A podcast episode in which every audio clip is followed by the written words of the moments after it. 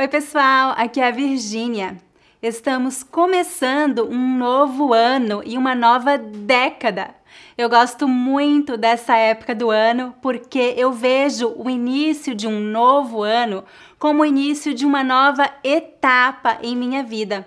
É um bom momento para refletir sobre nossas metas de vida e planejar para que consigamos alcançar nossas metas.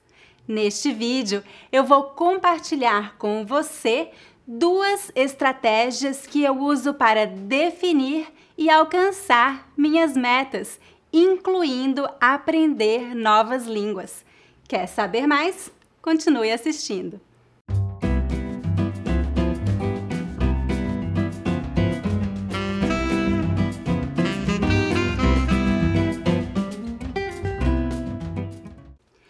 Antes de compartilhar com você as duas estratégias que eu uso para definir e alcançar minhas metas, eu gostaria de saber se um dos seus objetivos para este ano é aprender português ou melhorar o seu português.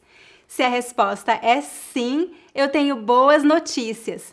Os meus próximos cursos de nível iniciante e intermediário começam em início de fevereiro e as matrículas estarão abertas no final deste mês, janeiro de 2020.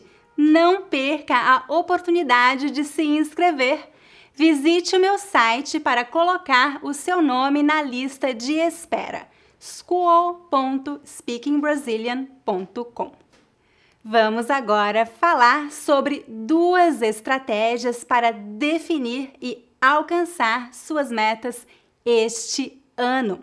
As dicas que eu vou compartilhar com vocês hoje foram inspiradas no livro Your Best Year Ever, do Michael Hyatt. Eu vou colocar o link para este livro na descrição deste vídeo.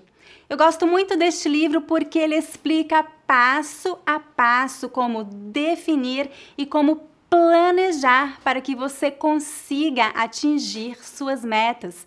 O livro aborda muitos tópicos, mas para este vídeo eu selecionei duas estratégias que você pode começar a colocar em prática hoje.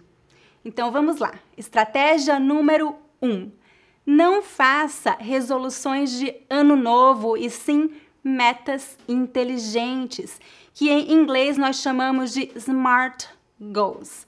Eu vou explicar o que são SMART Goals daqui a pouco, mas primeiro eu gostaria de falar sobre a diferença entre resolução de ano novo e meta.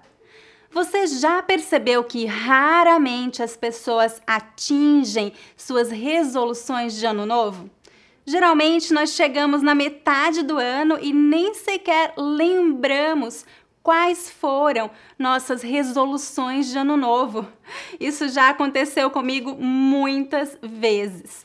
Isso acontece porque resoluções de ano novo são muito genéricas não planejadas. São apenas desejos ou sonhos. Por exemplo, este ano eu quero aprender português ou este ano eu quero ler mais. Mas o que quer dizer ler mais? Ler um livro por semana? Ler uma hora por dia? Simplesmente decidir aprender português ou ler mais não é suficiente para alcançar estes objetivos. Você precisa definir metas, você precisa de um plano. Uma boa meta tem cinco características. Lembra que eu mencionei SMART Goals? SMART é uma sigla que significa o seguinte: S de specific, específico, M de mensurável, A de action oriented, ou seja, baseado em uma ação, R de relevante ou realista, T de time bound, ou seja, um tempo limite, um prazo. Então, para resumir, uma meta precisa ser específica, mensurável, precisa ser uma ação, precisa ser realista e precisa ter um prazo limite.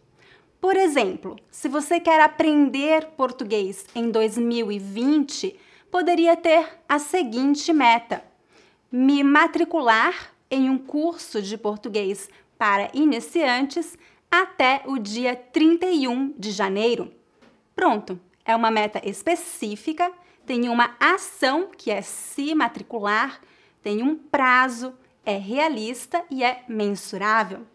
Outro exemplo: se você quer ler mais este ano, você poderia ter a seguinte meta: fazer uma lista de 12 livros brasileiros e ler um livro por mês de janeiro a dezembro de 2020.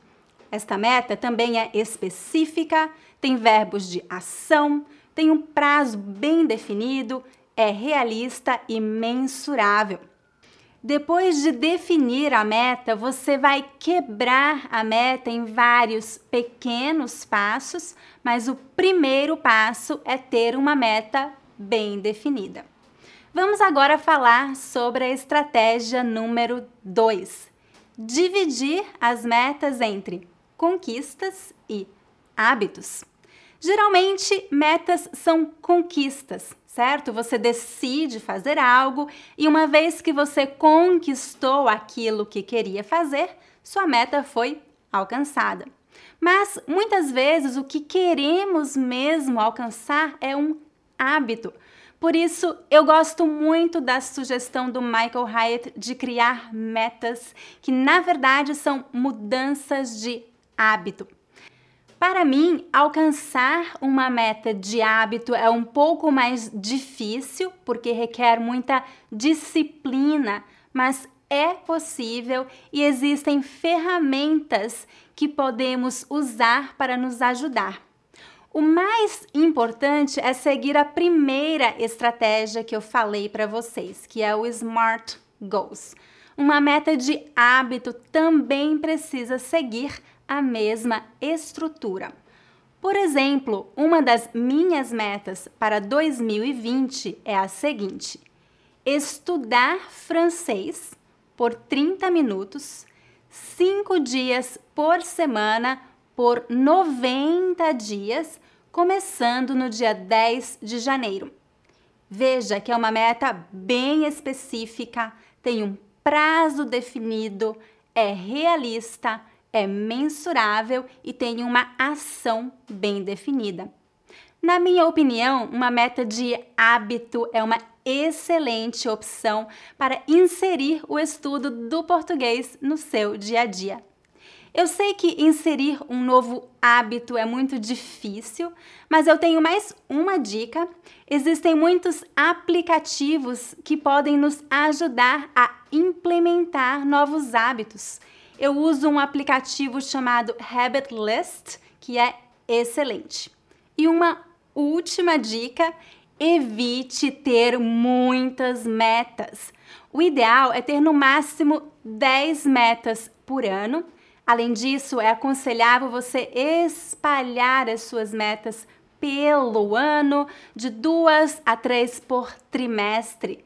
Não coloque o prazo final de todas as suas metas para o dia 31 de dezembro para que você não fique sobrecarregado.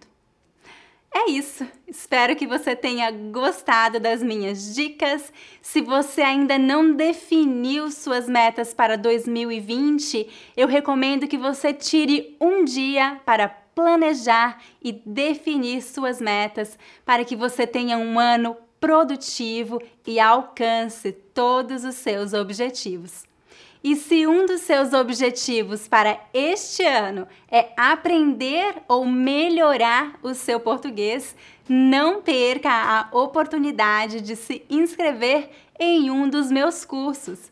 Os meus próximos cursos de nível iniciante e intermediário começam em início de fevereiro e as matrículas estarão abertas no final deste mês, janeiro de 2020.